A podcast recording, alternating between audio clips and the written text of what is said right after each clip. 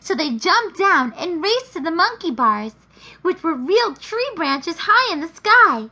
Princess Gladiola was scared to climb that high. She didn't know if she could hang on tight enough. Don't worry, I have an idea, Tallulah said. Then she whistled really loud, and a bunch of monkeys came running down the trees all around them.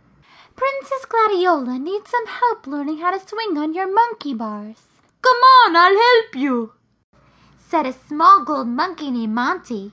He waved for Princess Gladiola to come up to him. Slowly, Princess Gladiola climbed the side of the monkey bars and watched Monty swing from branch to branch. You make it look so easy. She was in awe of his swing ability. You can do it too! I'm right here! You can do it! Tallulah Tulip called from way down below her. Princess Gladiola reached out and grabbed the branch tightly.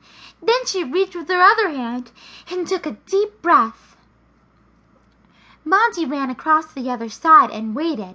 Princess Gladiola swung herself out and held really tight. And she didn't fall. After a few seconds, she stopped swinging on the first branch and reached for the next. Then the next. And by the time she got halfway to Monty, she knew she would make it across. It was so much fun. It feels like I'm flying. She smiled so big. you wanna fly? I'll show you flying. Monty laughed.